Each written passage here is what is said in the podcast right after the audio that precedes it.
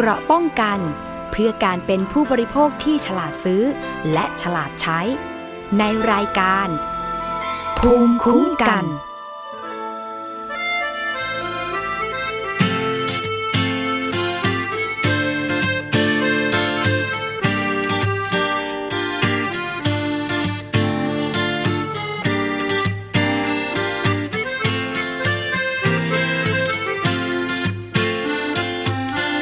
ะคนไม่หยุดตัดไม้แม่น้ำทุกสายจึงไร้ต้นน้ำลำธารไม่เหมือนเมื่อก่อนเรามีป่าเบญจพรรณชุ่มชื่นดุดแดนสวรรค์เดี๋ยวนี้สูญพันธุ์เพราะฟันเลื่อยหรือคนว่าไม่เกี่ยวกันก็ลองหลับฝันถึงวันที่น้ำเหือดหาย โลกคงแห้งทอด ด้วยทะเลทราย หากเห็นน้ำมีความหมายจงรู้จักใช้แบ่งปัน น้ำขาดจึงต้องประหยัดน้ำใช้จะกินจะอาบ เมื่อใดขอให้จำไว้แม่นแม่นอันน้ำมีน้อยรู้ปิดรู้เปิดวางแผน เอาน้ำใจทดแทน พอมีน้ำกินน้ำอาบ สังคมต้องร่วมมือกัน เมื่อตื่นจากฝันทุกวันถึงสุขสดใสน้ำเสียงแหบแหบน้ำคำเหนียวนำน้ำใจวิงวอนพี่น้องชาวไทยประหยัดน้ำใช้เพื่อกันและกัน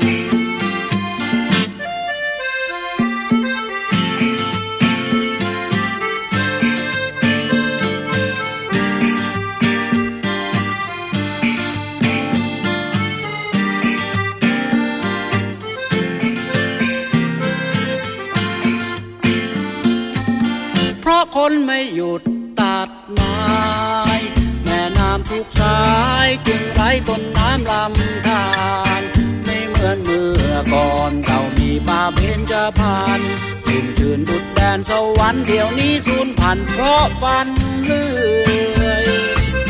หรือคนว่าไม่เกี่ยวกัน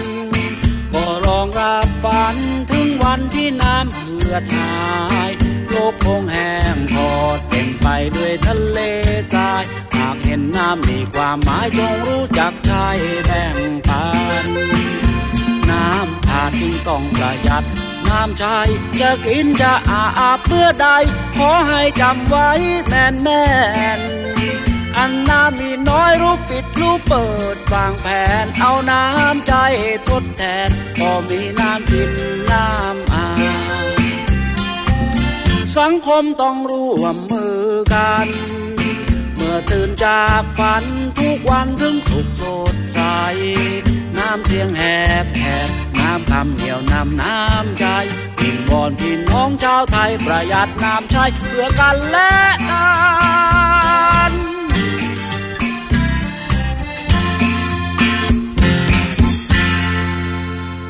วัสดีค่ะ ต้อนรับคุณผู้ฟังเข้าสู่รายการภูมิคุ้มกันรายการเพื่อผู้บริโภคนะคะ ดิฉันชนะทิพไพรพงศ์อยู่เป็นเพื่อนคุณผู้ฟัง ที่วิทยุไทย PBS ออนไลน์ค่ะ www.thaipbsonline.net นะคะ และนอกจากนั้นยังสามารถที่จะดาวน์โหลดแอปพลิเคชันไทย PBS ไปติดตั้งที่มือถือของคุณนะคะ ฟรีทั้งระบบ Android และก็ iOS ค่ะ เปิดรับฟังวิทยุไทย PBS ได้ทุกที่เลยทีเดียวนะคะ แล้วก็สำหรับท่านที่อยู่ในต่างจังหวัดค่ะ 6 6 สถานี 5 จังหวัดเนี่ยสามารถที่จะรับฟังรายการภูมิคุ้มกันของเราแบบสดๆ พร้อมกัน 11-12 นาฬิกาทุกวันจันทร์ถึงวันศุกร์ได้นะคะ ไม่ว่าจะเป็นสถานีวิทยุชุมชนนะคะ คนเขาวงจังหวัดกาลสิน FM 89.5เมกะเฮิรตซ์สถานีวิทยุเทศบาลทุ่งหัวช้างจังหวัดลำพูนค่ะ FM 106.25 เมกะเฮิรตซ์สถานีวิทยุชุมชนวัดโพบาลังจังหวัดราชบุรี FM 103.75 เมกะเฮิรตซ์สถานีวิทยุชุมชนปฐมสาคร จังหวัดสมุทรสาคร FM 106.25 เมกะเฮิรตซ์สถานีวิทยุชุมชนคนเมืองลี้ จังหวัดลำพูน FM 103.75 เมกะเฮิรตซ์และสถานีวิทยุชุมชนคนหนองย่าไซจังหวัดสุพรรณบุรี FM 107.5 เมกะเฮิรตซ์นะคะรับฟังพร้อมกันเลยทีเดียวค่ะ เป็นยังไงบ้างคะสำหรับที่ต่างจังหวัด ในช่วงนี้นะคะ ฝนตกหนักกันบ้างหรือเปล่าต้องถามแบบนี้ เพราะว่าตอนนี้เนี่ยเห็นประกาศจากกรมอุตุนิยมวิทยาที่พยากรณ์อากาศออกมาในช่วงเเวลานี้เนี่ยนะคะ เห็นบอกว่าจะมีฝนตกถึงตกหนักในบางพื้นที่ เข้าใจว่าพื้นที่ภาคเหนือค่ะ ก็มีฝนตกหนักตั้งแต่เมื่อวานเย็นอย่างที่ลำพูนบ้านดิฉันเนี่ยนะคะ ก็โทรไปถามคุณแม่ คุณแม่ก็บอกตกหนักนะคะแต่ว่าตกหนักในที่นี้เนี่ยก็มีลมพายุด้วยเหมือนกันนะคะเห็นบอกว่าเมื่อวานเย็นแถวหลายพื้นที่ของจังหวัดลำพูนนะคะ มีฝนฟ้าขนอง จนคุณแม่ไม่กล้ารับโทรศัพท์ เพราะว่ากลัวอันตรายจากการใช้โทรศัพท์ในขณะที่ฝนตกหนัก แล้วก็มีฟ้าแลบฟ้าร้องนะคะคือพอเราโทรไปเนี่ย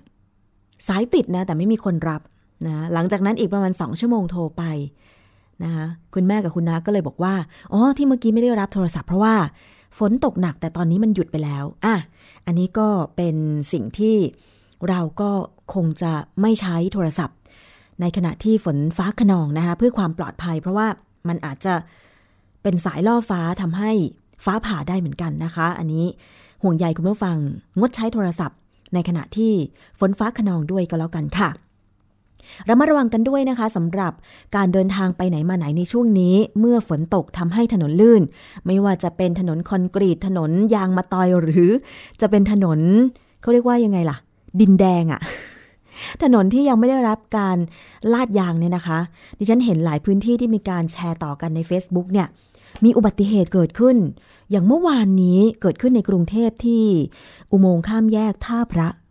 เป็นเหตุเศร้าสลดเลยทีเดียวเมื่ออรถกระบะนะคะ ขับสวนทางกับรถจักรยานยนต์ในอุโมงค์ท่าพระ ปรากฏรถกระบะควบคุมไม่อยู่ แล้วเห็นบอกว่า เมื่อทำการตรวจวัดแอลกอฮอล์ของผู้ขับรถกระบะคันนั้นเนี่ยมีแอลกอฮอล์ในเลือดเกินด้วย ซึ่งก็ผิดตามกฎหมายนะคะ ก็คือเมาแล้วขับนั่นเอง แต่ที่น่าเสียใจก็คือ รถจักรยานยนต์ที่ขับมาดี ในเลนที่สวนทางพอรถกระบะควบคุมตัวเองไม่ได้ ก็เลยท้ายไปปัดเข้ากับตัวจักรยานยนต์ที่สวนทางมาพอดิบพอดีเลย ใครเห็นคลิปแล้วก็ โอ้โห ตกอกตกใจแล้วก็เสียใจมากกับเหตุการณ์นี้นะคะ ยังไงก็คิดว่าสำหรับท่านที่ยังไม่มีความตระหนักที่เพียงพอ ในการขับรถต้องตระหนักเพิ่มมากขึ้น ไม่ว่าคุณจะใช้รถยนต์ รถมอเตอร์ไซค์หรือรถประเภทอื่น โดยเฉพาะในต่างจังหวัดเมื่อวานนี้ก็เห็นข่าวเช่นกันนะคะ คุณผู้ฟังทางแถบภาคอีสาน ที่มีรถยนต์เนี่ยไปชนกับรถพ่วงที่เขาเรียกว่าคล้ายๆสกายแลบอะค่ะ ใช่ไหมคะ เป็นสามล้อเครื่อง ซึ่งสามล้อเครื่องในต่างจังหวัดก็คือรถโดยสารประเภทหนึ่งเหมือนกัน มันน่าเสียใจตรงที่ว่า คนที่บาดเจ็บ ก็คือผู้โดยสารสามล้อเครื่องนะคะ แล้วก็เมื่อวานนี้อีกเช่นกัน ที่ได้ยินข่าว เกี่ยวกับรถสองแถว แถวแถวถนนศรีนคริน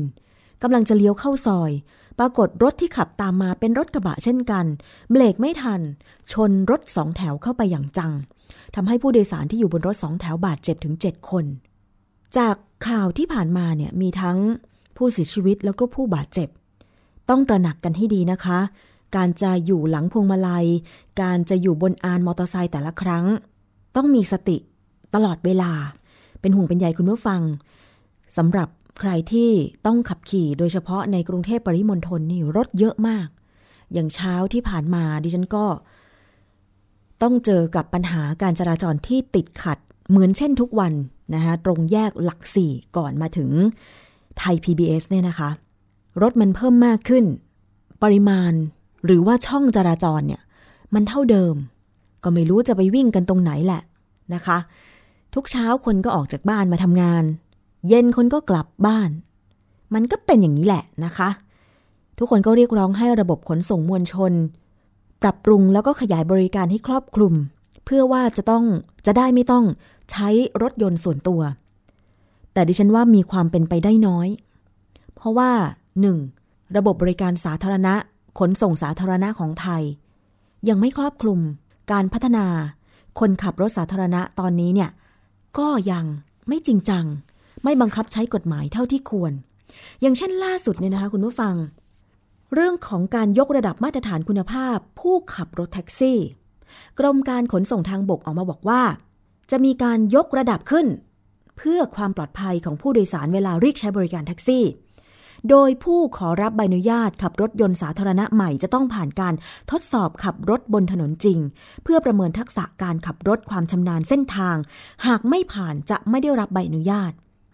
คุณสนิทพรมวงอธิบดีกรมการขนส่งทางบกบอกว่า ตั้งแต่นี้เป็นต้นไปจะเข้มงวด ให้ผู้ขอรับใบอนุญาตขับรถยนต์สาธารณะทุกคนจะต้องผ่านการตรวจสอบประวัติอาทยากรรมจากสำนักงงานตำรวจแห่งชาติ ซึ่งภายในระยะเวลา 3 ปีที่ผ่านมา จะต้องไม่พบประวัติอาทยากรรม แล้วก็เพื่อเป็นการยกระดับมาตรฐานการออกใบอนุญาตขับรถ กรมการขนส่งทางบกได้กำหนดให้ ผู้ขอรับใบอนุญาตขับรถยนต์สาธารณะใหม่ ต้องเข้ารับการทดสอบขับรถบนถนนหรือทางหลวง ในสถานที่จริงเพิ่มเติม เพื่อประเมินทักษะและความสามารถการขับรถของผู้ขอรับใบอนุญาตขับรถยนต์สาธารณะ ซึ่งต้องมีความปลอดภัย มีความรับผิดชอบต่อชีวิตผู้โดยสาร มีความชำนาญในเส้นทาง และสามารถให้คำแนะนำเส้นทางที่ใกล้ที่สุดให้กับผู้โดยสารได้ คุณสนิทยังบอกอีกว่า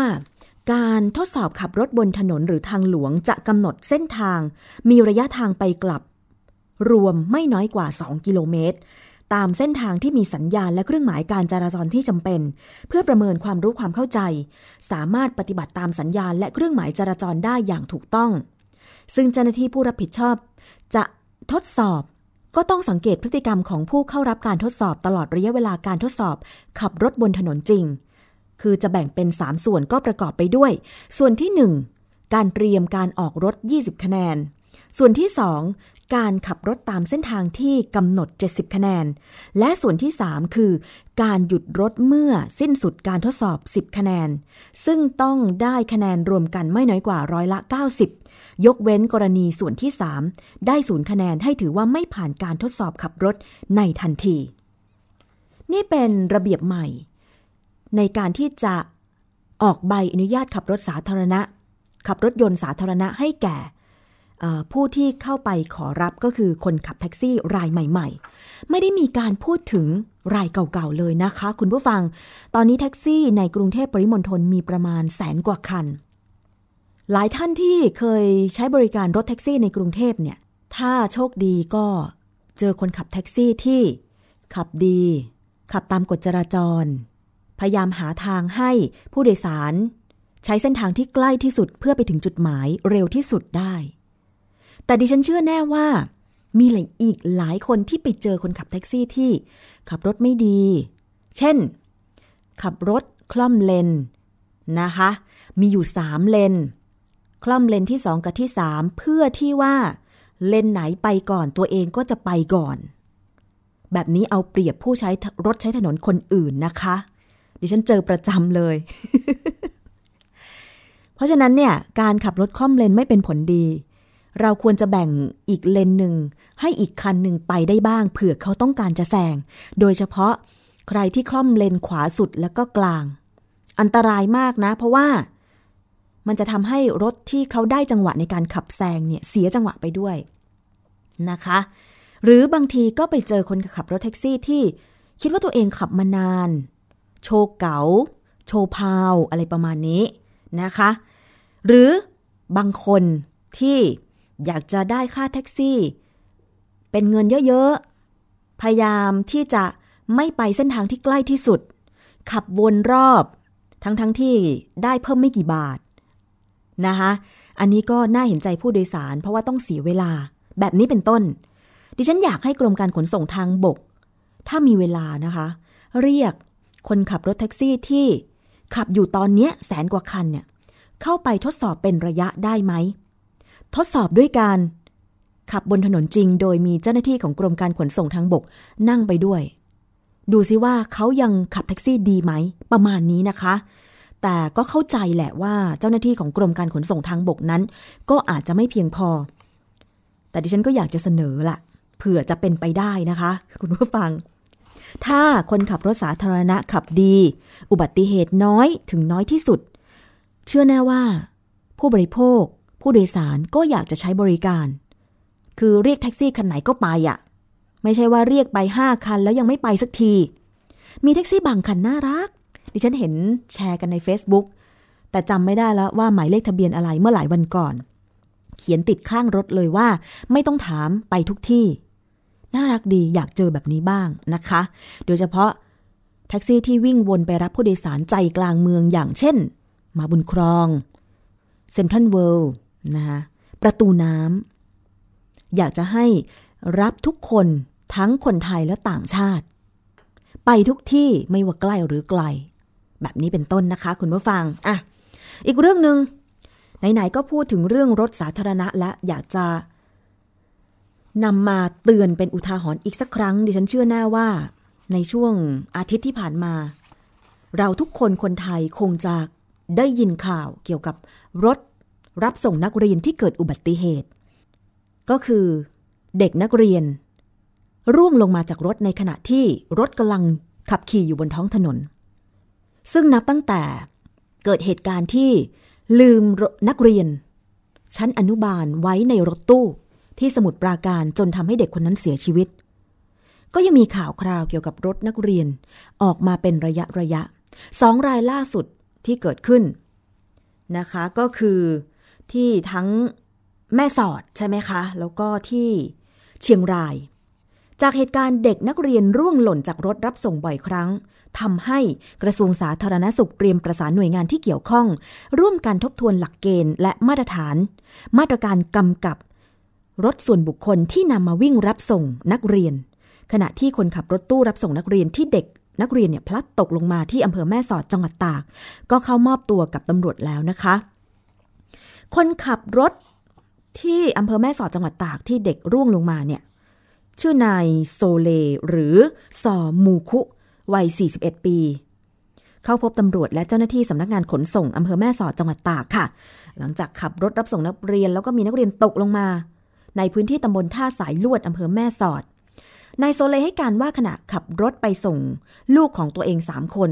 และก็ลูกของเพื่อนบ้านอีกหนึ่งคนที่โรงเรียน ซึ่งขณะกลับรถเนี่ย เด็กซึ่งเป็นลูกของเพื่อนบ้าน ใช้มือไปเปิดถูกที่ประตูนะใช้มือไปถูกที่เปิดประตู จึงทำให้ประตูนั้นเปิดจนเด็ก ร่วงลงมา และหลังเกิดเหตุได้นำรถไปซ่อม เพราะเกรงว่าจะมีความผิด เพราะเกรงความผิดนะคะเบื้องต้นตำรวจสั่งเปรียบเทียบปรับ 1,000 บาท ส่วนสำนักงงานขนส่งจังหวัดตากสาขาแม่สอดปรับเพิ่มอีก 2,500 บาท พร้อมสั่งให้ปรับปรุงรถ เพิ่มอุปกรณ์ความปลอดภัย และจากเหตุการณ์ที่มีเด็กนักเรียนตกลงมาในช่วงนี้บ่อยครั้ง ที่จังหวัดเชียงรายแล้วก็จังหวัดตากเนี่ยทำให้กระทรวงสาธารณสุขประชุมหารือกันนะคะ โดยนายแพทย์สุวรรณชัย วัฒนายิ่งเจริญชัยค่ะ รองปลัดกระทรวงสาธารณสุขกล่าวถึงข้อมูล จากการสอบสวนสาเหตุการบาดเจ็บ โดยบุคลากรสาธารณสุข และศูนย์วิชาการเพื่อความปลอดภัยทางถนนพบว่า ในปี 2558 เนี่ย เกิดอุบัติเหตุรถรับส่งนักเรียนถึง 17 ครั้ง มีผู้บาดเจ็บ 212 คน เสียชีวิต 24 คน เฉลี่ยรายเดือนก็เดือนละ 2 ราย และในช่วงปี 2559 ระหว่างมกราคมถึงพฤษภาคม พบเกิดอุบัติเหตุแล้ว 7 ครั้งบาดเจ็บ 90 คน เสียชีวิต 4 คน ซึ่งจาก ข้อมูลที่รวบรวมได้นี้เนี่ยนายแพทย์สุวรรณชัยก็บอกว่า จะพบแบบแผนของปัญหาที่สำคัญก็คือ 1. การนำรถส่วนบุคคล เช่น รถกระบะหรือรถตู้ มาใช้รับส่งโดยไม่ได้นำไปขึ้นทะเบียน เพื่อขออนุญาตเป็นรถรับส่งนักเรียน 2. คนขับไม่มีใบอนุญาตขับขี่รถสาธารณะ และ 3. รถที่ใช้เป็นรถเก่าที่นำมาดัดแปลงสภาพ โดยใช้เก้าอี้ ยาวๆ เนี่ยเป็นแถวมาเรียงกันเป็นสามแถว โดยเกือบครึ่งของรถรับจ้าง รถรับส่งนักเรียนที่เกิดเหตุ บรรทุกเด็กมากกว่า 20 คนต่อคัน ซึ่งเมื่อเกิดเหตุก็พบว่ามีการบาดเจ็บที่รุนแรง จากการที่เก้าอี้ที่ไม่ได้ยึดยึดกับตัวรถนะคะ ก็คือเก้าอี้แถวยาวๆ เนี่ยเอามาตั้งวางไว้เฉยๆสำหรับตัวกลางนะ ส่วนสองตัวข้างอาจจะมั่นคงหน่อย แต่ตัวกลางไม่ได้ยึดกับตัวรถแต่อย่างใด มันอาจจะเป็นเหตุเมื่อเกิดอุบัติเหตุก็คือ เก้าอี้เหล่านั้นเนี่ยไปทับขาแล้วก็ร่างกายของเด็กได้ ดังนั้นค่ะเพื่อความปลอดภัย และก็ลดความสูญเสียที่เกิดขึ้นกับรถรับส่งนักเรียน กระทรวงสาธารณสุขเตรียมประสาน และให้ความร่วมมือกับหน่วยงานที่เกี่ยวข้อง ทั้งภาครัฐ เอกชนท้องถิ่น และผู้ประกอบการ ร่วมกันทบทวนหลักเกณฑ์ และมาตรการกำกับ หรือจัดระเบียบเข้ม กับรถส่วนบุคคลที่นำมาวิ่งรับจ้าง รับส่งนักเรียน โดยระยะเร่งด่วนนะคะ จะกำหนดมาตรฐานคนขับ มาตรฐานตัวรถ การบรรทุกนักเรียน การวิเคราะห์เส้นทางที่ปลอดภัย การมีผู้ดูแลบนรถ โดยเฉพาะเด็กเล็ก การทำประกันภาคสมัครใจ ส่วนระยะกลางและระยะยาวค่ะ จะมีการปรับปรุงประสิทธิภาพ รถโดยสารสาธารณะ ให้มีความสะดวกและปลอดภัย โดยรถรับจ้างรับส่งนักเรียนต้องได้รับการควบคุมมาตรฐานความปลอดภัย ทั้งคนขับตัวรถและอุปกรณ์ในรถนะคะ แล้วก็จะมีการ ทำระบบกำกับติดตาม ความเร็วการวิ่ง การจอดนอกเส้นทางด้วยระบบ GPS เป็นต้น นี่เป็นเบื้องต้นสำหรับการหารือแนวทาง ที่จะควบคุมความปลอดภัยรถรับส่งนักเรียน ดิฉันหวังว่าจะทำงานด้วยความรวดเร็วนะคะ เพราะว่าจากภาพข่าวที่ปรากฏเนี่ยมันมีรถรับส่งนักเรียนตอนนี้เนี่ยโอ้โหจำนวนมากเลยทีเดียวที่ไม่มีมาตรฐานความปลอดภัยเลย ซึ่งดิฉันเองเนี่ยเป็นเด็กต่างจังหวัดก็เคยนั่งรถโรงเรียนแบบเนี้ย แต่ว่าเป็นรถของเอกชนที่มาวิ่งให้บริการ ก็งงเหมือนกันนะ ว่าตัวเองรอดชีวิตมาได้ยังไง อาจจะเป็นเพราะว่าเมื่อก่อนรถไม่เยอะ คนขับก็เป็นผู้ใหญ่พอ ที่จะขับรถแบบระมัดระวังก็เลยรอดมาได้ แต่ปัจจุบันนี้รถเยอะ คนขับรถสาธารณะตอนนี้ก็มีอายุน้อยลงน้อยลงแบบเนี้ย มันก็เลยควบคุม กรณีฉุกเฉินหรืออุบัติเหตุได้ยากลำบากนะคะ คุณผู้ฟัง อย่างเมื่อสักครู่ก่อนเข้ารายการภูมิกัน รายการ i n s i ซ e ์อาเซียนที่จัดโดยคุณนัฐาโกมลวาทิน ช่วงหนึ่งที่มีการนำการสัมภาษณ์อาจารย์ ชลิดาพรนะคะเกี่ยวกับเรื่องของรถรับส่งนักเรียนของไทย แล้วก็เปรียบเทียบกับมาตรฐานของประเทศในอาเซียน อาจารย์ชลิดาพรก็บอกว่า บางประเทศเนี่ยให้ ลูกหลานของตัวเอง ซึ่งเดินทางไปกลับบ้านกับโรงเรียนเนี่ยใช้บริการของ Uber Taxi แล้วก็เด็กไม่ต้องเสียตังค์มาหักเอากับพ่อแม่เองอะอันนี้ก็เกิดขึ้นในหลายประเทศที่อาจจะพัฒนาแล้วนะคะในอาเซียนแต่ว่าถ้านำมาใช้ในเมืองไทยดิฉันก็ไม่แน่ใจเหมือนกันว่า จะเป็นไปได้มากน้อยแค่ไหน เพราะว่าตอนนี้ Uber Taxi เองก็มีกรณีที่ว่าเป็นการนำรถส่วนบุคคล ไปวิ่งแล้วก็ไม่ได้ไปขึ้นทะเบียนกับ กรมการขนส่งทางบกนะคะ อันนี้เปรียบเทียบให้ฟังเฉยๆ คุณผู้ฟังนะคะ เอาละอีกเรื่องหนึ่งเราไปต่อกันที่เรื่องของข้อเสนอของกลุ่มศึกษาข้อตกลงเขตการค้าเสรีภาคประชาชน หรือ FTA Watch ค่ะ ที่เสนอต่อกระทรวงพาณิชย์ ขอให้เปิดเผยข้อมูลผลดีผลเสีย อย่างรอบด้านถ้าไทยจะเข้าร่วม TPP TPP ก็คือ การเข้าร่วมความตกลงหุ้นส่วนเศรษฐกิจภาคพื้นแปซิฟิก เป็นความตกลงระดับภูมิภาคที่มีขนาดใหญ่ที่สุดในโลกนะคะมี GDP ของประเทศสมาชิกรวมกัน 27.4 ล้านล้านดอลลาร์สหรัฐ คิดเป็นร้อยละ 39.3 ของมูลค่า GDP โลก และมีมูลค่าการค้ารวม 8.7 ล้าน 8.7 ล้านล้านดอลลาร์สหรัฐนะคะ คิดเป็นร้อยละ 26.17 ของมูลค่าการค้าโลก เมื่อหลายวันก่อนนะคะทาง FTA Watch เนี่ยและภาคประชาสังคม เข้าไปพบคุณอภิรดีตันตราพรรัฐมนตรีว่าการกระทรวงพาณิชย์ กรณีการเข้าร่วมความตกลงหุ้นส่วนเศรษฐกิจภาคพื้นแปซิฟิก หรือ TPP นี่แหละค่ะ ซึ่งทางคุณกนิกากิติเวชกุล ผู้ประสานงาน FTA Watch ก็ได้กล่าวถึงข้อห่วงใยว่าถ้าไทยจะเข้าร่วม TPP เนี่ยนะคะ อยากจะให้ทางกระทรวงพาณิชย์ แล้วก็รัฐบาลของไทยทบทวน เพราะว่ามีข้อห่วงใยของภาคประชาชนไปฟังกันค่ะ คือจริงๆเนี่ยถ้าจากข้อมูลตัวเลขแล้วก็ผลกระทบที่ผ่านมา แล้วก็ที่มีการทำทั่วโลกอยู่ในขณะนี้เนี่ยนะคะ TPP ไม่ได้เป็นประโยชน์อะไรเลยนะคะ และยิ่งตัวเลขของประเทศไทยแล้วเนี่ยมีเท่าที่ทราบเนี่ยมีอยู่น้อยชิ้นมากที่ชี้ว่าประเทศไทยจะได้ประโยชน์นะคะ ถึงบอกว่ามันควรมีการถกดีเบตข้อมูล เพราะว่าตอนนี้เนี่ยมีแต่สิ่งที่สถาบันปัญญาพิวัตรบอกมา World Bank ซึ่งตัวเลขนี้ถูกตีเยอะมาก เพราะว่าใช้โมเดลที่ผิด นะคะในขณะที่ของมหาวิทยาลัยธรรมศาสตร์เนี่ยชี้ว่าประเทศไทยจะไม่ได้อะไรเลย เพราะว่าคุณไม่สามารถทำตามกฎ rule of origin หรือยาน forward ได้นะคะและที่บอกว่าประเทศไทยเนี่ยจะตกตกกระแสไม่กลายเป็นส่วนหนึ่งของไอ้ global supply chain เนี่ยอันนี้ก็ไม่เป็นจริงมาก ๆ เพราะว่าญี่ปุ่นก็บอกว่ามันไม่ได้กระทบกับเขา เพียงแต่ที่เขาอยากได้นี่คืออยากได้เรื่องการคุ้มครองการลงทุน โดยเฉพาะในภาวะรัฐบาลรัฐประหารแบบนี้ นะคะแล้วเขาสิ่งที่เขาอยากได้อีกอย่างหนึ่งก็คือเรื่องการที่เข้ามาจดสิทธิบัตรพันธุ์พืชพันธุ์สัตว์ในประเทศไทย ซึ่งเนี่ยผลเสียหายมันกระทบรุนแรงมากค่ะ เรื่องของยาเรื่องของเรื่องปศุสัตว์เนี่ยสำคัญนะคะ เพราะว่าไม่ใช่เพียงเฉพาะกระทบกับปศุสัตว์แต่กระทบในแง่คุ้มครองผู้บริโภคด้วย เขาจะให้ยอมรับสารเอ่อหมูที่มีสารเร่งเนื้อแดงอ่าแล้วเขาจะไม่จ่ายค่าธรรมเนียมที่ไว้ตรวจสารเหล่านี้นะคะเขาให้เรายอมรับ เนื้อ หรือว่าชิ้นส่วนกะโหลกต่อมทอมซินต่างๆ ที่มันมีความเสี่ยงกับเรื่องของวัวบ้านะคะแบบนี้ถามว่าน้องในฐานะผู้บริโภคเนี่ยผู้สื่อข่าวยอมรับกับเรื่องนี้ได้หรือเปล่า เรายอมรับไม่ได้ ฉะนั้นเรื่องยาเนี่ยเป็นส่วนหนึ่งที่เป็นเรื่องใหญ่ แต่ถึงที่สุดแล้วเนี่ยเรื่องที่สำคัญที่สุดคือการจำกัดการกำหนดนโยบายสาธารณะของประเทศ ซึ่งมันจะอยู่ในเรื่องของการคุ้มครองการลงทุนค่ะ ค่ะ นั่นก็คือข้อห่วงใยของ FTA Watch แล้วก็ภาคประชาชนที่บอกว่าขอให้ทบทวนด้วยนะคะว่าจะเป็นการที่จะไปละเมิดผู้บริโภค หรือไม่คุ้มครองผู้บริโภคของไทยด้วยหรือเปล่านะคะ ส่วนข้อเสนอจาก FTA Watch ค่ะ ก็มี 6 ข้อด้วยกันมีอะไรบ้างไปฟังกันค่ะซึ่งเราเนี่ยก็มีข้อเสนออยู่ประมาณ 6 ข้อนะคะ ข้อแรกเนี่ยเราขอให้กระทรวงพาณิชย์และกระทรวงต่างๆ ที่เกี่ยวข้อง โดยเฉพาะกระทรวงสาธารณาสุขเนี่ยเปิดเผยข้อมูลการศึกษา ตัวเลขอย่างครบถ้วนทั้งผลได้ผลกระทบที่จะเกิดขึ้นกับทุกภาคส่วน เพื่อให้สังคมและแวดวงวิชาการเนี่ยได้ตรวจสอบความถูกต้องของข้อมูล ซึ่งตอนนี้อย่างที่เรารู้กันว่ากระทรวงพาณิชย์เนี่ยจัดจ้างสถาบันปัญญาพิวัตรแต่ว่ายังไม่มีการเปิดเผยข้อมูลเอาเพียงตัวเลขบางตัวออกมาเท่านั้นนะคะประเด็นที่สองเนี่ยหลังจากที่เปิดเผยข้อมูลแล้วเนี่ยให้จัดเวทีดีเบตข้อมูลเหล่านั้นนะคะ ทั้งที่คาดว่าเข้าแล้วจะได้ นะคะแล้วก็ที่ผลกระทบที่จะเกิดขึ้นก็จะช่วยกันพิจารณาว่ายังขาดข้อมูลอะไรอีกนะคะ ควรหรือไม่ควรที่จะเข้า TPP หลังจากนั้นเนี่ยก็จะต้องมีการชี้แจงในระดับนโยบายว่าหากประเทศไทยเข้า TPP แล้วต้องยอมรับการผูกขาดข้อมูลทางยาเนี่ยหรือการยอมรับการผูกขาดทางยา 1-10 ปีเนี่ย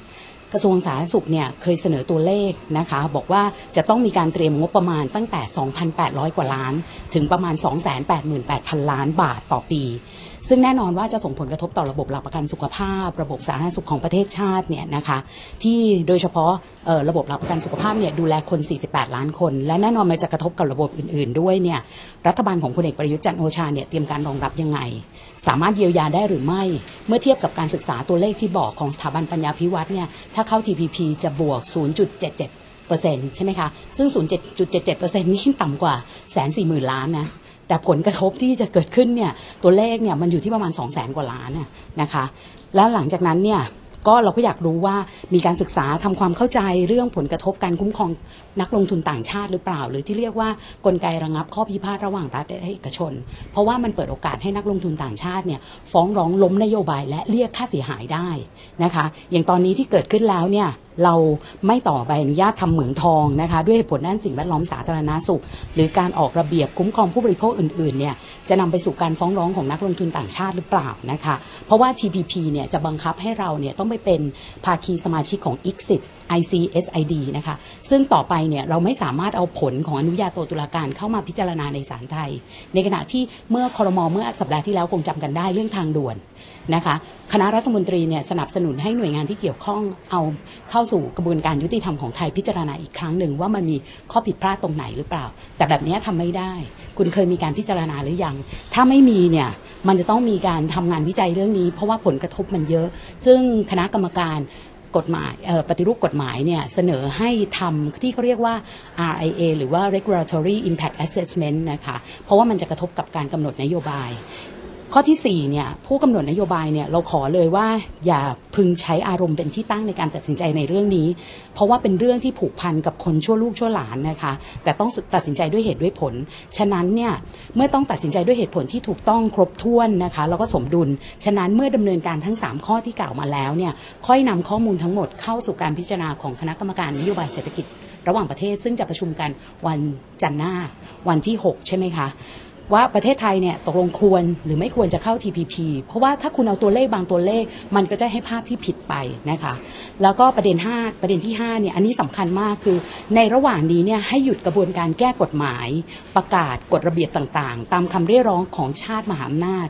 ทั้งที่ยังไม่ได้มีการเจรจา TPP เลย แต่มาขอกันใหญ่เลย หน่วยราชการก็จะทำตาม เช่น การแก้พรบสิทธิบัตรพรบคุ้มครองพันธุ์พืชใหม่ พรบจัดซื้อจัดจ้างภาครัฐ การประกาศควบคุมการนำเข้าเนื้อที่มีความเสี่ยงจากโรควัวบ้า การเปิดตลาดเนื้อสุกรที่พบสารเล่งเนื้อแดง การยกเลิกมาตรการฉลากควบคุมเครื่องดื่มแอลกอฮอล์นะคะการยกเลิกแก้ไขพรบควบคุมการส่งเสริมอาหารเด็กแล้วก็ทารกอย่างนี้เป็นต้น ซึ่งตรงนี้เนี่ยมัน เรียกว่าคือยังไม่รู้ว่าจะดีหรือไม่ดีคุณไปทำแบบนี้มันไม่ถูกต้องอะค่ะ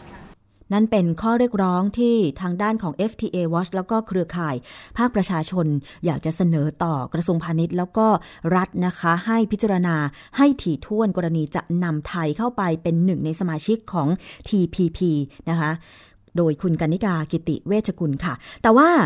ถ้าเกิดว่ารัฐของไทยจะเดินหน้า พื่อนำไทยเข้าสู่ TPP เนี่ย ทาง FTA Watch เนี่ยจะทำอย่างไรต่อไปคะ ต้องบอกว่าจริง ๆ จริง ๆ นักธุรกิจไม่ได้สนับสนุน แต่เสียงที่ไม่เห็นด้วยกลับถูกกดทับเอาไว้ ซึ่งเรื่องนี้เนี่ยเราจะถามรัฐมนตรีกระทรวงพาณิชย์ด้วย เพราะเราทราบว่าในการประชุมของสภาหอการค้า สภาอุตสาหกรรมเนี่ยมีความพยายามที่จะกดทับเสียงที่ พยายามที่จะค้านไม่ว่าจะเป็นกลุ่มของธุรกิจปศุสัตว์นะคะ กลุ่มของธุรกิจยา กลุ่มของธุรกิจรถยนต์ ซึ่งจริงๆเขาก็บอกว่าเขาก็ไม่ได้อะไร แล้วเขาก็ห่วงเรื่องที่ต้องทำตาม rule of origin ด้วย ซึ่งเราบอกว่าคุณต้องให้เสียงพวกนี้ได้ยินคุณถึงจะตัดสินใจได้ถูกว่าตกลงมันถูกต้องหรือเปล่า แต่ถ้าถามว่ารัฐบาลยังเดินหน้าที่จะทำต่อไป แน่นอนเราก็ต้องออกมาแฉเนี่ยแหละค่ะว่าสิ่งที่รัฐบาลชั่วคราวด้วยนะ มาทำแบบนี้เนี่ยผลกระทบจะเกิดอะไรขึ้นนะคะ แต่เราหวังว่าเราจะได้รับคำตอบที่น่าสนใจว่า คือถ้าเปเปอร์นั้นมันทำเสร็จแล้วนะคะอย่างของปัญญาพิวัตรเนี่ยเพราะคนก็สงสัยกันเยอะว่าปัญญาพิวัตรถึงที่สุดมันก็เป็นของเครือธุรกิจใหญ่ทำไมไม่เปิดเผยตัวเลขออกมา คุณก็จะได้มาให้นักแวดวงวิชาการดูว่า สมมติฐานถูกไหมระเบียบวิธีวิจัยถูกหรือเปล่า หรือไม่ใช่แค่ปั้นตัวเลขขึ้นมานะคะ ส่วนทางด้านของคุณอภิรดีตันตราพรรัฐมนตรีว่าการกระทรวงพาณิชย์ค่ะ ก็กล่าวบอกว่า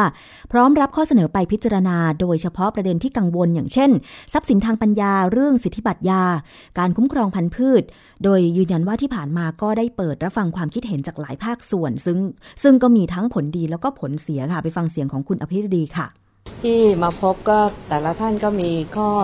ออสนใจนะคะประเด็นที่สนใจหลาย ๆ เรื่องแตกต่างกันนะคะ ทั้งเรื่องของสุขภาพเรื่องของ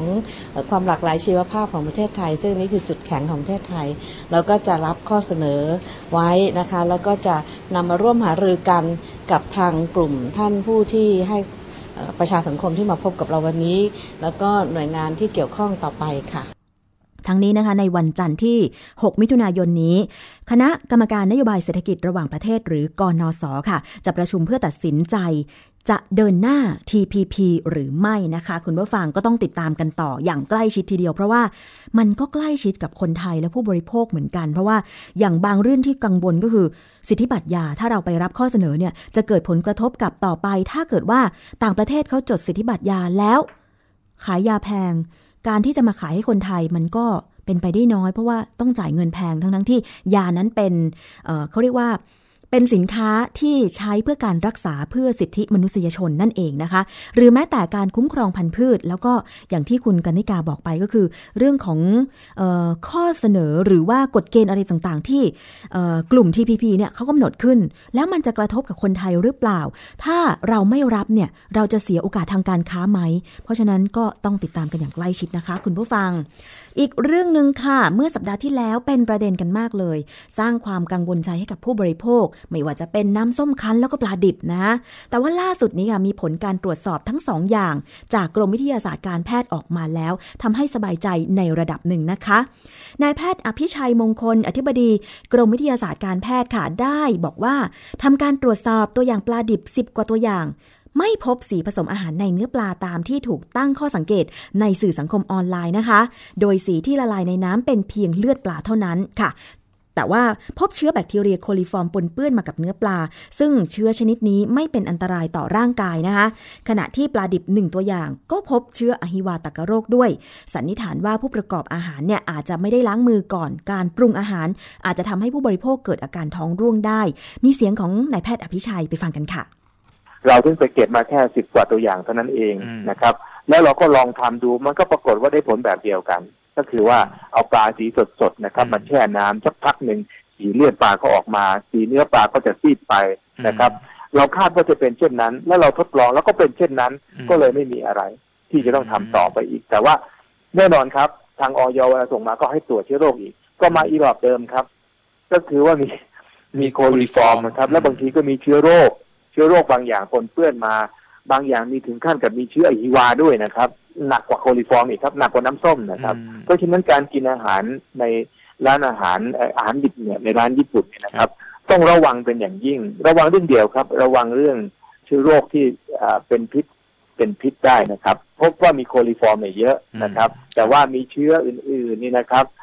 ที่กฎหมายกังวลมากเนี่ยมีอยู่เจ้าเดียวนะครับ มันแสดงว่าเจ้านั้นเนี่ย ผู้ประกอบการเจ้านั้นเนี่ยตัวกุ๊กนะครับ ตัวผู้ประกอบการเนี่ยท้องเสียนะครับ แล้วก็ไม่ไม่ได้ล้างมือให้สะอาดนะครับ แล้วก็มาประกอบอาหาร แล้วก็มีเชื้อวิปริโอโคริราคือเชื้ออีวาเนี่ยมีอยู่บ้างนะครับ ก็ก็ก็จะมีเชื้ออื่น ซึ่งในรายละเอียดนี่นะครับ เราก็จะส่งไปให้ออยดำเนินการตามกฎหมายต่อไปนะครับ กังวลเรื่องเรื่องสีนะมันจบไป แต่เรื่องความสะอาดจริงก รมวิทยาศาสตร์การแพทย์ก็ตรวจอาหารเหล่านี้ตลอด เราก็เตือนมาตลอดนะครับ มันเป็นอาหารที่ไม่ควรจะทานในเมืองไทย เพราะว่าเมืองไทยอากาศร้อนเชื้อโรคที่มีตัวสองตัวมันเปลี่ยนเป็นสิบล้านตัวได้ในเวลารวดเร็ว เพราะฉะนั้นเนี่ยปลาเดียวกันนะครับ อุณหภูมิคนละแบบเนี่ยที่ญี่ปุ่นกินแล้วปลอดภัยนะครับ ในเมืองไทยต้องเลือกร้านที่เขามีกระบวนการควบคุมการผลิตรักษาความเย็นได้ดี เพราะฉะนั้นร้านธรรมดาธรรมดาไม่คุมอุณหภูมิเนี่ยผู้รับประทานมีเสี่ยงมีมีสิทธิ์เสี่ยงท้องเสียมากครับ ส่วนการตรวจสอบน้ำส้มนะคะ จากจังหวัดสระบุรีแล้วก็เยาวราชรวม 15 ตัวอย่างเนี่ยผลตรวจสอบยืนยันว่าทุกตัวอย่างไม่ใช่น้ำส้มปลอม แต่ว่าพบการใช้สีผสมอาหาร สารกันบูดแล้วก็ขันทศกรหรือน้ำตาลอะไรนะน้ำตาลก้อนนี่แหละนะคะแต่ไม่พบปริมาณที่เป็นอันตรายเกินมาตรฐานค่ะ แล้วก็นอกจากนี้นะคะร้อยละ 60 ของตัวอย่างน้ำส้มก็พบเชื้อแบคทีเรียโคลิฟอร์มเกินมาตรฐาน แต่ยืนยันว่าน้ำส้มเหล่านี้ผลิต ไม่ถูกสุขลักษณะ จึงเตรียมเสนอให้อย.เนี่ยดำเนินการเอาผิดกับผู้ประกอบการที่ผลิตไม่ถูกสุขลักษณะด้วย ไปฟังเสียงของนายแพทย์อภิชัยค่ะ มีการนำมาให้กรมวิทยาศาสตร์โดยสำนักงานสาธารณสุขจังหวัดสระบุรีนะครับนำมาสามตัวอย่างนำน้ำส้มมาให้เราตรวจขณะเดียวกันอย.ก็ไปเอาน้ำส้มนะครับ ในกรุงเทพมหานครและปริมณฑลเนี่ยอีกสิบสองตัวอย่างมาส่งให้เราตรวจด้วย ทั้งหมดเป็นสิบห้าตัวอย่างนะครับ เป้าหมายก็คือว่าความกังวลว่าเป็นน้ำส้มปลอม น้ำส้มปลอมเนี่ยความหมายสามัญชนก็คือหมายความว่ามีสารเคมีบางอย่าง มาทำสีปลอม น้ำตาลปลอมนะครับ ซึ่งก็ปรากฏว่าก็ไม่ได้มีการใช้สีปลอมนะครับรบบางเจ้าก็ไม่ได้ใส่สีเลย แต่บางเจ้านะครับ ก็ใส่สีเขาเรียกว่าสีที่อนุญาตให้ทำอาหาร ใส่เข้ามาในปริมาณที่ไม่เกินกฎหมายกำหนด สารเคมีอื่น ๆ ที่แปลกปลอมก็ไม่มีมีเรื่องความหวานคือเรื่องน้ำตาลเทียมนะครับแซคคารินหรือว่าขันทศกรเนี่ยนะครับ กฎหมายอนุญาตให้ใส่ได้นะครับ ในอาหารแต่ว่าต้องใส่ไม่เกินกฎหมายกำหนด ก็มีบางเจ้าใส่บางเจ้าไม่ใส่ เหมือนเหมือนกันกรุงเทพและก็สระบุรีเขาคล้าย ๆ กัน เพราะฉะนั้นเนี่ยในเรื่องสารเคมีนะครับ ก็มันมีพบบางอย่างอีกอย่างคือว่าสารกันบูด ซึ่งเป็นปกตินะครับในการทำอาหารเนี่ยถ้าเกิดเกรงว่ามันจะบูดนะครับ มีแบคทีเรียเพิ่มขึ้นก็ต้องใส่สารเข้าไปเพื่อป้องกันไม่ให้แบคทีเรียเจริญเพิ่มขึ้น เป็นสิ่งที่กฎหมายอนุญาตให้ใส่ได้ แต่ว่าใส่ก็ไม่เกินกฎหมายกำหนด ก็ก็พบว่าบางเจ้าก็ใส่แล้วก็ไม่เกินกฎหมายกำหนด ถ้าเขาขายแล้วกินสดๆเนี่ยเขาก็ไม่ได้ใส่อะไร แต่ถ้าเกิดจะเอากลับไปทานที่บ้านเนี่ยนะครับเขาก็ใส่เติมมานิดหน่อยครับ ค่ะ นั่นคือเสียงของนายแพทย์อภิชัยมงคลนะคะอธิบดีกรมวิทยาศาสตร์การแพทย์ ก็จะเห็นว่าทั้งสองชนิดอาหารก็คือปลาดิบแล้วก็น้ำส้มเนี่ยโอเคก็ยังปลอดภัยแต่ว่าก็ต้องเลือกกันหน่อยเท่านั้นเองนะคะ คุณผู้ฟังย้ำถึงผู้ประกอบการที่ผลิตทั้งอาหารปลาดิบแล้วก็น้ำส้มคั้นด้วยนะคะว่าต้องใส่ใจเลือกของที่มีคุณภาพค่ะ เอาละช่วงนี้นะคะ ยังมีอีกช่วงหนึ่งนานาสาระ วันนี้ค่ะคุณยศพรพยุงสุวรรณจะนำเสนอเกี่ยวกับเรื่องของโรคภูมิแพ้อากาศหายใจค่ะนานาสาระ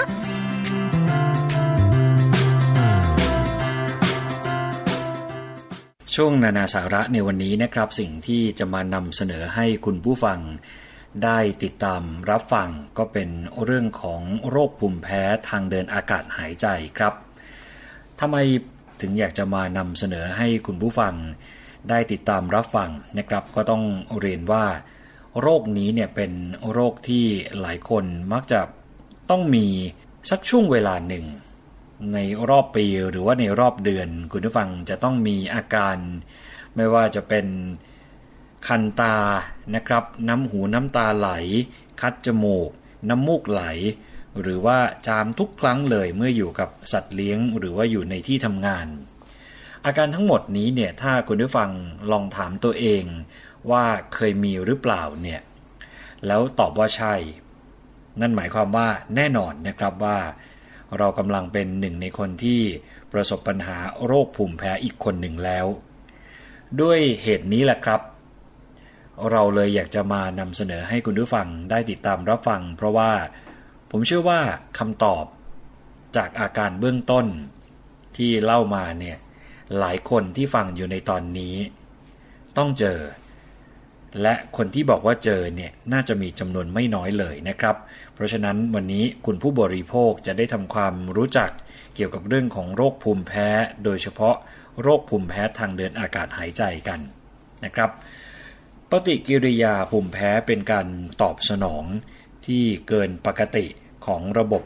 ภูมิคุ้มกันร่างกายนะครับต่อสารกระตุ้น ที่ไม่มีอันตรายโดยตรงกับมนุษย์ เช่นอะไรบ้างก็เช่น ละอองเกสรดอกไม้ หรือขี้รังแคจากสัตว์เลี้ยงนะครับ การสัมผัสถูกสารที่เรียกว่าเร้าภูมิแพ้เหล่านี้เนี่ยจะทำให้ร่างกายสร้างภูมิต้านทานชนิด E ขึ้นมาครับ ซึ่งก็จะไปกระตุ้น ให้เซลล์ภูมิคุ้มกันที่เยื่อบุในตาและทางเดินอากาศหายใจ หลั่งสารที่ชื่อว่าฮิสตามีนออกมา ก็เลยทำให้เกิดอาการอักเสบและบวมอย่างที่เราเห็นนะครับคุณผู้ฟัง สารฮิสตามีนเนี่ยคือสาเหตุที่ทำให้คนเป็นโรคภูมิแพ้ ตาจะบวม แดง คัน คัดจมูก น้ำมูกไหล และไอจามตลอดเวลา หรืออาจจะมีอาการผื่นลมพิษ หรือมีรอยนูนที่ผิวหนัง ปฏิกิริยาภูมิแพ้เหล่านี้แหละครับก็อาจจะกระตุ้นให้เป็นโรคหืดบางชนิดได้ ก็ทำให้คนที่เป็นโรคหืดอยู่แล้วเนี่ยเป็นมากขึ้นนะครับ สารแปลกปลอมทุกชนิดไม่ว่าจะอยู่ในบ้านนอกบ้าน หรือในอาหารที่เราบริโภคเข้าไปเนี่ยก็ล้วนมีผลทำให้เกิดปฏิกิริยาภูมิแพ้เนี่ยได้ทั้งสิ้นเลยนะครับ ลองมาดูตัวอย่างที่นานาสาระจะยกตัวอย่างให้คุณผู้ฟังได้ทราบว่าสารเร้าภูมิแพ้ส่วนใหญ่ ที่คนมักจะสูดดมเข้าไปเนี่ยมีอะไรบ้าง อย่างแรกเลยคุ้นๆกันนะครับว่า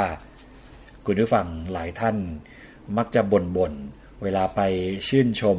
ความงามของดอกไม้ แล้วจะมีอาการจามนะครับหรือว่าไอ เหตุผลสำคัญก็คือว่าละอองเกสรดอกไม้เนี่ยก็เป็นสาเหตุหนึ่งคือเป็นสารเร้าภูมิแพ้ที่หลายคนมักจะสูดดมเข้าไป และมีอาการนะครับ ในช่วงฤดูร้อนที่ผ่านมาเนี่ยก็เป็นฤดูที่ดอกไม้เนี่ยจะผลิตเกสรมากที่สุด ก็เป็นช่วงที่คนจะสูดดม เอาละอองเกสรดอกไม้นะครับ จากต้นไม้ พงหญ้าหรือว่าจะพืชเนี่ยเข้าไปได้ง่ายที่สุด นี่คือ สารเร้าภูมิแพ้ตัวแรก สิ่งต่อมาก็คือไรฝุ่น ซึ่งฝุ่นในบ้านเนี่ยก็เป็นแหล่งสะสมชั้นดีของสารเร้าภูมิแพ้ทุกชนิดนะครับ ทั้งละอองเกสรดอกไม้และเชื้อรา แต่ที่สำคัญก็คือไรฝุ่น ที่ว่านี่แหละครับเป็นต้นต่อสำคัญ เพราะว่าไรฝุ่นหลายพันตัวเนี่ยเหมือนแมงมุมขนาดเล็ก ที่ปะปนอยู่กับฝุ่นในบ้านเพียงหยิบมือ จึงเรียกได้นะครับว่าฝุ่นในบ้านเนี่ยคือแหล่งผลิต โรคภูมิแพ้ให้กับคนได้ตลอดชีวิตเลย สิ่งที่ 3 ก็คือขี้รังแคจากสัตว์เลี้ยงนะครับโดยสุนัข และแมวเนี่ยก็มีโอกาสที่จะปล่อยขี้รังแคออกมาจากตัวเวลาที่เราไปเล่นใกล้ๆนะครับ โดยเฉพาะแมวเนี่ยเป็นสัตว์เลี้ยงที่ทำให้คนเป็นโรคภูมิแพ้ได้ง่ายที่สุด ขี้รังแคหรือว่า สะเก็ดผิวหนังจากสัตว์ น้ำลาย น้ำปัสสาวะ หรือว่าขนสัตว์เนี่ยนะครับ ก็คือตัวการสำคัญที่ทำให้เกิดปฏิกิริยาภูมิแพ้ สิ่งต่อมาก็คือเชื้อราครับ หลายคนเนี่ยมีปฏิกิริยาตอบสนองไวเป็นพิเศษต่อสปอร์ของเชื้อรา ซึ่งล่องลอยอยู่ในอากาศ เชื้อรานอกบ้านเนี่ยจะผลิตสปอร์ออกมามากในช่วงฤดูร้อน นะครับ แต่เชื้อราในบ้านจะผลิตสปอร์ออกมาได้มากตลอดทั้งปีครับเรามาดูกันต่อว่าสาเหตุของโรคภูมิแพ้เนี่ยคืออะไรคำตอบก็คือว่ายังไม่มีใครทราบว่าทำไมบางคน จึงไวต่อสารเร้าภูมิแพ้บางอย่าง เช่นละอองเกสรดอกไม้ แต่สิ่งหนึ่งที่คุณหมอทราบก็คือว่าแนวโน้มการเป็นโรคภูมิแพ้เป็นผลจากกรรมพันธุ์ เช่น การเป็นโรคภูมิแพ้อย่างใดอย่างหนึ่งเนี่ยมักจะบอกถึงการเป็นโรคภูมิแพ้บางอย่างของคนในบ้าน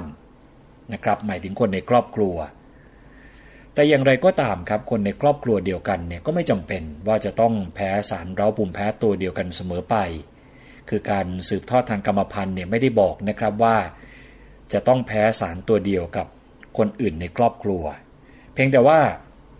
ตัวเราเนี่ยจะมีโอกาสเป็นโรคภูมิแพ้อย่างใดอย่างหนึ่งได้ตลอดเวลาเท่านั้นเองครับ ปกติเนี่ยถ้าอาการไม่รุนแรงมากคุณผู้ฟังก็อาจจะซื้อยาแก้แพ้เนี่ยมาใช้ได้เอง โดยปกติแล้วเนี่ยในยาแก้แพ้ก็จะมีส่วนผสมนะครับก็คือ ส่วนผสมของยาแก้แพ้และยาลดบวม แต่ถ้ายังมีอาการแพ้อยู่ไม่ยอมหายเนี่ยแน่นอนนะครับว่าการไปพบคุณหมอจะทำให้หายเร็วขึ้น คราวนี้ลองมาดูเพื่อเป็นการวินิจฉัยโรคภูมิแพ้ได้อย่างถูกต้องนะครับ แล้วก็เป็นสิ่งที่คุณผู้ฟังจะต้องบอกให้คุณหมอได้ทราบ อย่างแรกเลยก็คืออาการที่เกิดขึ้น ต้องเล่าให้ละเอียดเลยนะครับว่ามีอาการ 1 2 3 4 ว่ากันไป ต่อมาก็คือประวัติการเจ็บป่วยต่างๆ ในอดีต ชีวิตความเป็นอยู่นะครับทั้งในอดีตและปัจจุบัน รวมไปถึงลักษณะ การได้รับสารเร้าภูมิแพ้ เรื่องของประวัติการเจ็บป่วยของคนในครอบครัว อาหาร การใช้ชีวิต และกิจกรรมยามว่างที่ทำเป็นประจำ จากนั้นคุณหมอก็จะตรวจร่างกายทั่วไป แล้วก็ใช้วิธีการทดสอบทางผิวหนัง โดยการหยดสารที่สงสัยซึ่งเจือจางแล้วเล็กน้อยลงไปนะครับ จากนั้นก็จะสกิดผิวหนังตรงส่วนที่หยดสารไว้ ถ้าผลเป็นบวกเนี่ย ผิวหนังจะแสดงอาการคล้ายถูกยุงกัด หรือเกิดเป็นผื่นลมพิษขนาดเล็กใน 20 นาทีครับ ผลการทดสอบที่เป็นบวกเนี่ยหมายถึงว่า ผู้ป่วยโรคภูมิแพ้ มีอาการแพ้บางอย่างเท่านั้นนะครับ แต่การจะบอกได้แน่ชัดว่าแพ้สารอะไรเนี่ยคุณหมออาจจะต้องวินิจฉัยจากประวัติการรักษา และการตรวจร่างกายพร้อมกันไปด้วยนะครับ นี่คือสิ่งที่คุณผู้ฟังจะต้องบอกกับคุณหมอ และแจ้งให้คุณหมอได้ทราบ ถ้าเกิดอาการผิดปกติเกี่ยวกับระบบทางเดินหายใจ โดยเฉพาะการแพ้อย่างที่ว่ามา เมื่อเจอคุณหมอก็ต้องอธิบายสิ่งเหล่านี้นะครับ คราวนี้ก็มีคนสงสัยต่อไปว่า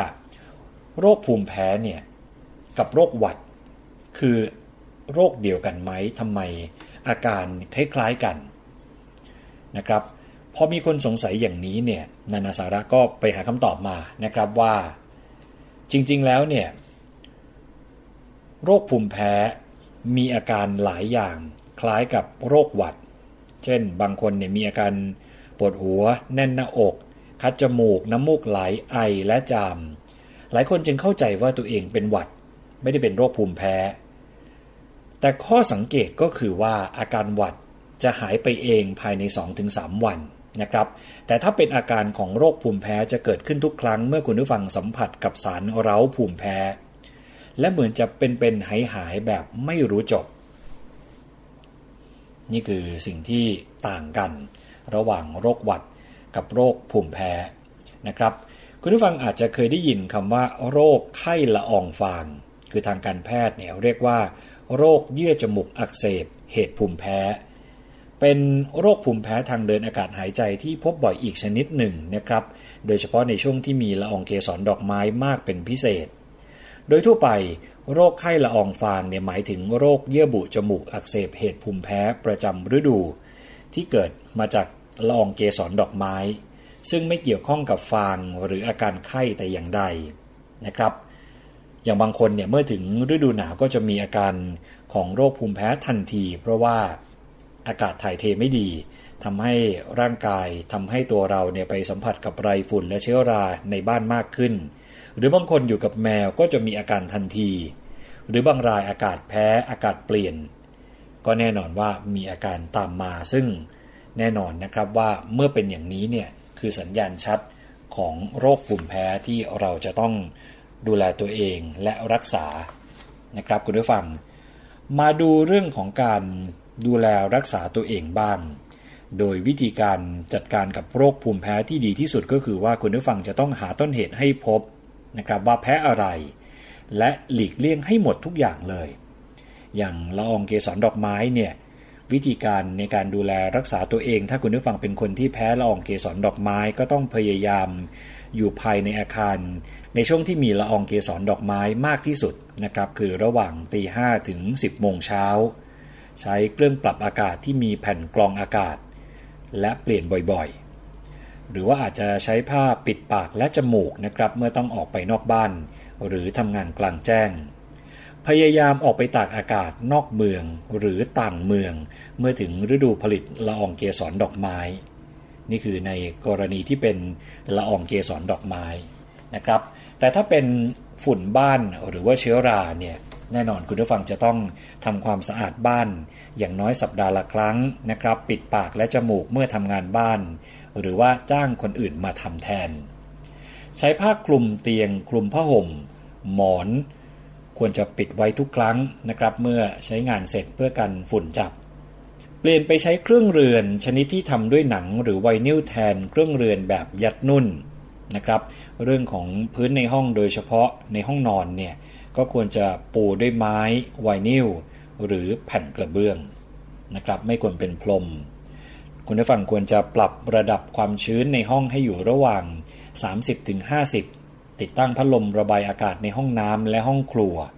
นะครับ ต้องไม่ลืมว่าจะต้องเปลี่ยนแผ่นกรองฝุ่นในเครื่องปรับอากาศเป็นประจำตามคำแนะนำแล้วก็เลือกใช้แผ่นกรองชนิดดักจับฝุ่นละเอียดประสิทธิภาพสูง หรือแผ่นกรองเฮปาสำหรับเครื่องกรองอากาศในบ้าน นะครับ สุดท้ายก็คือสัตว์เลี้ยง ซึ่งแน่นอนถ้าคุณผู้ฟังเป็นคนที่แพ้ขนสัตว์เลี้ยง หรือเวลาเล่นกับสัตว์เลี้ยง ทั้งสุนัขหรือว่าแมวทีไรเนี่ยมีอาการอย่างที่ว่ามาเนี่ยก็พยายาม อย่าเลี้ยงสัตว์ที่มีขนนะครับไม่ใช่แค่สุนัขหรือแมวอย่างนกก็ถือว่าเป็นสัตว์ที่มีขนเช่นเดียวกัน ถ้าจะเลี้ยงเนี่ยก็ควรใช้สบู่อาบน้ำให้สัตว์ของเราเนี่ยสม่ำเสมออย่างน้อยสัปดาห์ละครั้ง แล้วก็จัดให้สัตว์อยู่นอกบ้านนะครับอย่านำสัตว์เลี้ยงเนี่ยเข้ามานอนในห้องนอน เพียงเท่านี้คุณผู้ฟังก็จะสามารถดูแลตัวเองเบื้องต้นจากอาการภูมิแพ้อากาศทางเดินหายใจที่ว่านะครับ แต่คราวนี้ถ้าเกิดอาการไม่ดีขึ้น ดูแลรักษาตัวเองเป็นอย่างดีตามที่เราได้ว่ามาเมื่อสักครู่นี้แล้วนะครับ แล้วยังรู้สึกว่าอาการไม่ค่อยดี หายใจติดติดขัดขัด หรือจามแบบไม่หยุดถึงแม้ว่าจะหลีกห่างออกจากต้นเหตุที่ทำให้เกิดโรคภูมิแพ้แล้วนะครับหนีห่างจากสาเหตุแล้วแต่ยังมีอาการอยู่เนี่ยก็ควรจะพบคุณหมอนะครับ ซึ่งคุณหมอก็จะวินิจฉัยเป็นรายๆไป อาจจะมีการให้ยาแก้แพ้นะครับก็คือยาแอนติฮิสตามีนซึ่งก็เป็นยาที่ใช้กันทั่วไปเพื่อระงับอาการจาม น้ำมูกไหลคันตา และคันคอ หรือคุณหมออาจจะให้ยาแก้คัดจมูก ซึ่งก็จะช่วยระงับอาการของโรคภูมิแพ้นะครับโดยลดอาการบวมของเยื่อบุช่องจมูกทำให้อาการคัดจมูกลดลงหายใจได้คล่องขึ้น หรือหนักกว่านั้นก็อาจจะให้ยาพ่นจมูก และสุดท้ายก็มีความจำเป็นที่อาจจะต้องฉีดสารกระตุ้นนะครับ ซึ่งเป็นการฉีดสารกระตุ้นภูมิแพ้ปริมาณเล็กน้อยเนี่ยเข้าไปในร่างกาย การฉีดสารกระตุ้นเป็นประจำติดต่อกันทุกสัปดาห์ก็จะช่วยให้ร่างกาย ค่อยๆ สร้างภูมิต้านทานต่อสารเร้าภูมิแพ้นั้นได้นะครับนี่ก็เป็นทางเลือกที่คุณหมออาจจะประเมินอาการของคุณผู้ฟังเป็นรายๆไป นะครับ และนี่คือสิ่งที่นานาสาระมานำเสนอในวันนี้ให้คุณผู้ฟังได้ติดตามรับฟังนะครับ นานาสาระต้องขอขอบคุณข้อมูลดีๆนะครับจากคู่มือปฐมพยาบาลโดยมาโยคลินิก วันนี้ผมยศพรพยุงสุวรรณและทีมงานในช่วงนานาสาระต้องขอตัวลาไปก่อนแล้ว สวัสดีครับ นานาสาระ